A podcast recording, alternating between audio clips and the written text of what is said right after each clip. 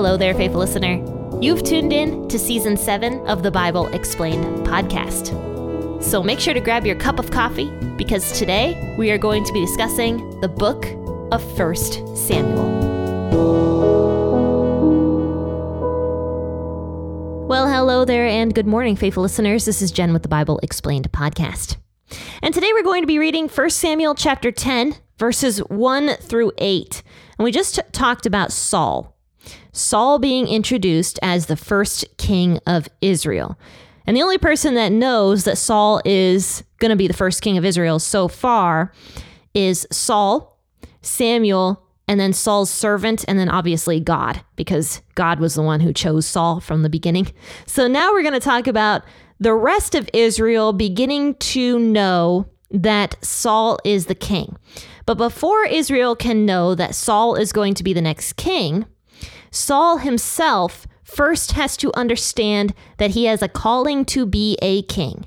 And so that's what we're going to talk about today. So grab your Bible out of the version that you prefer and also your cup of coffee this morning. And let's read 1 Samuel chapter 10 verses 1 through 8. I'll be reading out of the WEB as usual. Then Samuel took a vial of oil and poured it on his or Saul's head. Then he kissed him and said, Hasn't Yahweh anointed you to be prince over his inheritance? When you have departed from me today, then you will find two men by Rachel's tomb, on the border of Benjamin at Zelzah. They will tell you, The donkeys which you went to look for have been found, and behold, your father has stopped caring about the donkeys, and is anxious for you, saying, What shall I do for my son? Then you will go on forward from there, and you will come to the oak of Tabor. Three men will meet you there, going up to God to Bethel one carrying three young goats, and another carrying three loaves of bread, and another carrying a container of wine. They will greet you and give you two loaves of bread, which you shall receive from their hand. After that, you will come to the hill of God, where the garrison of the Philistines is, and it will happen, when you have come there to that city, you will meet a band of prophets coming down from the high place with a lute, a tambourine, a pipe, and a harp before them, and they will be prophesying. Then Yahweh's Spirit will come mightily on you and you will prophesy with them, and will be turned into another man. Let it be, when these signs have come to you, that you do what is appropriate for the occasion, for God is with you. Go down ahead of me to Gilgal, and behold, I will come down to you to offer a burnt offering, and to sacrifice sacrifices of peace offerings. Wait seven days until I come to you and show you what you are to do. In the portion we talk about today, Saul and Samuel are actually completely alone because in the last chapter we talked about how Samuel asked Saul to send a servant ahead. And so that's what Saul did. He asked a servant to go on ahead and wait for him. So now in 1 Samuel 10, what we read today, Saul and Samuel are completely alone. And you'll notice the first thing that Samuel does is he actually takes out this vial of oil and then pours it on Saul's head. So I had to look up the significance of anointing oil. And apparently, it's just something that kind of died as a tradition throughout the years, but it was very, very common, not just in the Middle East, but also other areas. For example, I learned that in the Iliad and the Odyssey, anointing oil was talked about because it was also a common practice in Greece to offer your guests anointing oil for their heads. Or when we talked about the book of Ruth, you'll notice that when Ruth was getting all pretty to go see Boaz, she anointed her head with oil. And then also here in 1 Samuel chapter 10, Samuel anointed Saul with oil. So oil was kind of viewed as not a common occurrence, something that you do to refresh yourself, to make yourself smell good, because the oils would have like spices and things in them.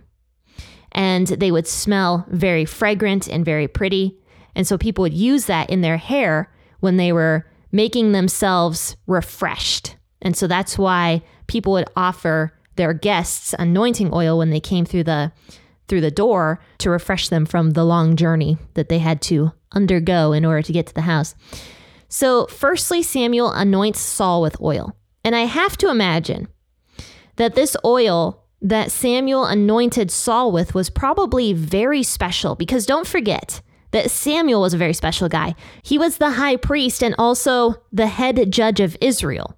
So I have to imagine that Samuel had some sort of special anointing oil just for this purpose. And so this made me actually go back to Exodus chapter 30, where God talked about the anointing oil specifically for the priests, that only the priests were allowed to have. And so, this anointing oil, if you go back to Exodus 30, it was made out of liquid myrrh, and it was also made of cinnamon, fragrant cinnamon is what God says, and then fragrant calamus, and then also of cassia and then, of course, olive oil. And all of this would become a fragrant blend that really only the priests were allowed to smell. And then, of course, this anointing oil would be used to anoint different things in the tabernacle, to anoint the priests, to anoint the high priest, and only the priests were allowed to smell it.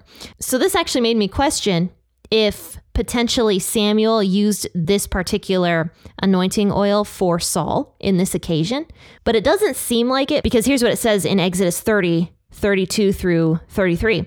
Do not pour it on anybody else's body, and do not take any other oil using the same formula. It is sacred, and you are to consider it sacred. Whoever makes perfume like it and puts it on anyone other than the priest must be cut off from their people. So, since Saul was not a priest, he was a he was going to be a king. I imagine that this particular oil could not have been what was used to consecrate Saul. But even so, whatever oil Samuel had in this vial that he produced certainly was a special oil that I'm sure Samuel had made up himself or knew the recipe for, something along those lines to consecrate Saul as the first king of Israel. So this would have been a very momentous occasion for both Samuel and Saul. And notice what Samuel does after he pours the oil on Saul's head, on his hair. It actually says that Samuel kissed him. And this is not like a lips on lips kiss, okay? This is a friendly kiss, you know, that that people around the world in some countries still do to this day. Samuel kisses Saul. And I really think that that is important that scripture included that little detail because it shows that even though Samuel was completely rejected by the people of Israel, he held no ill will toward Saul or toward Saul becoming the first king of Israel. And so that's very important to note. So then after this, Samuel says to Saul, Hasn't Yahweh anointed you to become prince over his inheritance? God was really the one who was being rejected, right? Samuel was being rejected by the people, but technically they were rejecting God as the king of Israel who had set up the judges to be a mouthpiece for him.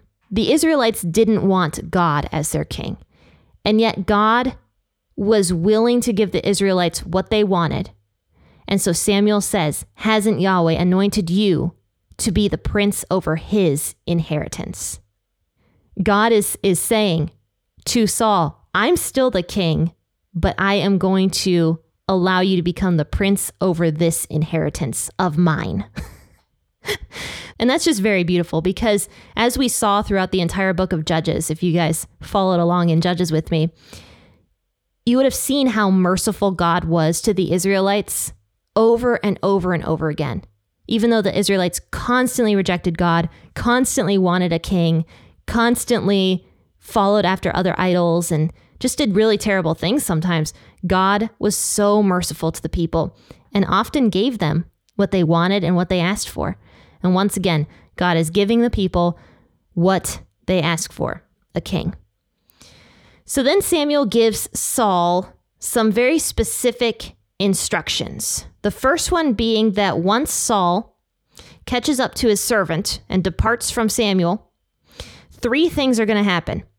The first thing that's going to happen is that Saul was going to find two men nearby Rachel's tomb who are going to tell Saul that his father was worried about him. So that's the first thing that would happen. The second thing that would happen was once they came to the oak of Tabor, three men would be there. One would be carrying some wine, the other would be carrying three goats, and the other would be carrying the three loaves of bread. And the man who is carrying the three loaves of bread would offer Saul and his servant two of the loaves. And then the last thing that would happen was that Saul would encounter these like musical prophets who would be prophesying, and Saul would become like another man, prophesying right along with them. So, why did Samuel tell these things to Saul? Why did Samuel say that these things would happen? Because, first and foremost, Saul needed to know for sure that everything that Samuel was saying about him being the king was the truth. And then, secondly, I think it was testing Saul's faith as well, his faith in God. But as you can see from these three prophecies that Samuel gives Saul, they get crazier and crazier until the last one is so crazy. Like you would never imagine, you know, going in the street and meeting a band of musical prophesiers, right? Like, you wouldn't imagine that happening. Because if you look at the first thing Samuel talks about, and here's what it says in verse 2 When you have departed from me today, you will find two men by Rachel's tomb on the border of Benjamin at Zelzah. And they will tell you, The donkeys which you went to look for have been found. And behold, your father has stopped caring about the donkeys and is anxious for you, saying, What shall I do for my son? That's not super out of the ordinary, right? For Saul to meet two men who knew his father and who knew about the donkey situation and knew that his father was worried about Saul because don't forget that Saul's family had a lot of influence and Saul's dad was very rich, very prosperous, and so probably knew a lot of people. And so I imagine, you know, Saul running into two men, even though it was prophesied about that he would by Samuel, even though this is amazing, it's not completely out of the ordinary. So as you can see, the prophecies that Samuel gives Saul kind of get crazier and crazier. So that was the first prophecy that Saul would encounter two men. The second prophecy was that Saul would encounter three men near the oak of Tabor.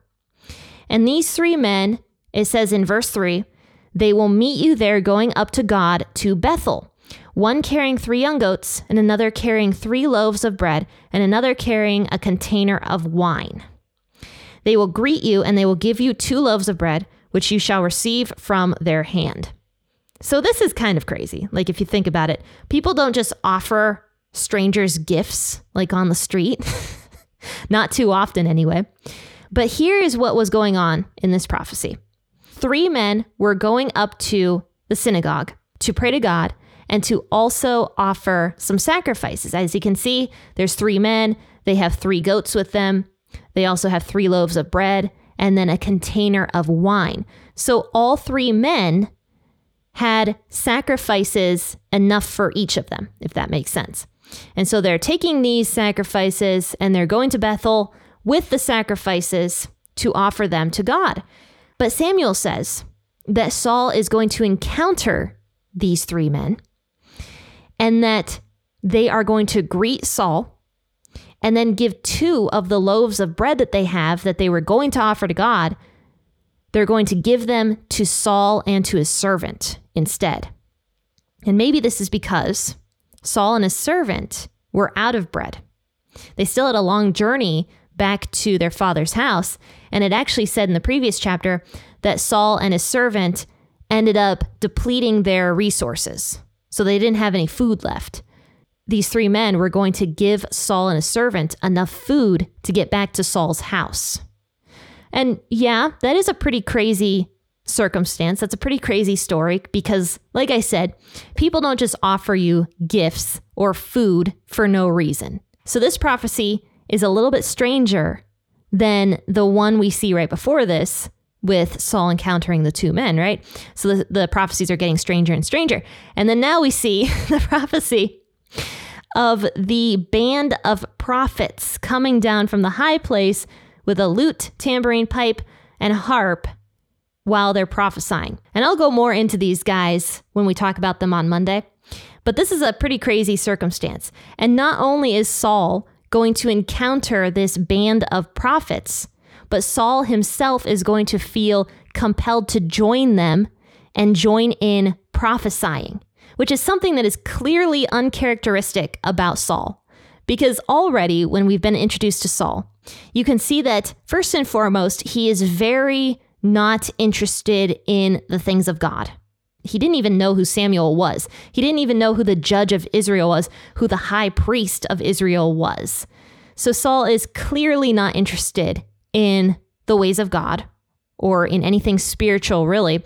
And lastly, from what we've seen of Saul so far, he's a very meek individual. So you can imagine that Saul, on any normal day, even if he did encounter a band of prophets, you know, singing and dancing and prophesying, there's no way he would ever want to join in on that because typically people who are more shy, right, don't want to be in the spotlight. They don't want to be prophesying up on stage or dancing up on stage or singing up on stage. And so that's why Samuel says, to Saul in verse 6 Yahweh's Spirit will come mightily on you. You will prophesy with them and will be turned into another man.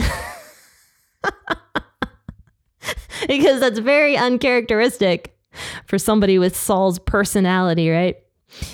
In verse 7, Samuel says, When these signs come to you, do what is appropriate for the occasion, for God is with you. So basically, Samuel says, just let the Spirit lead you.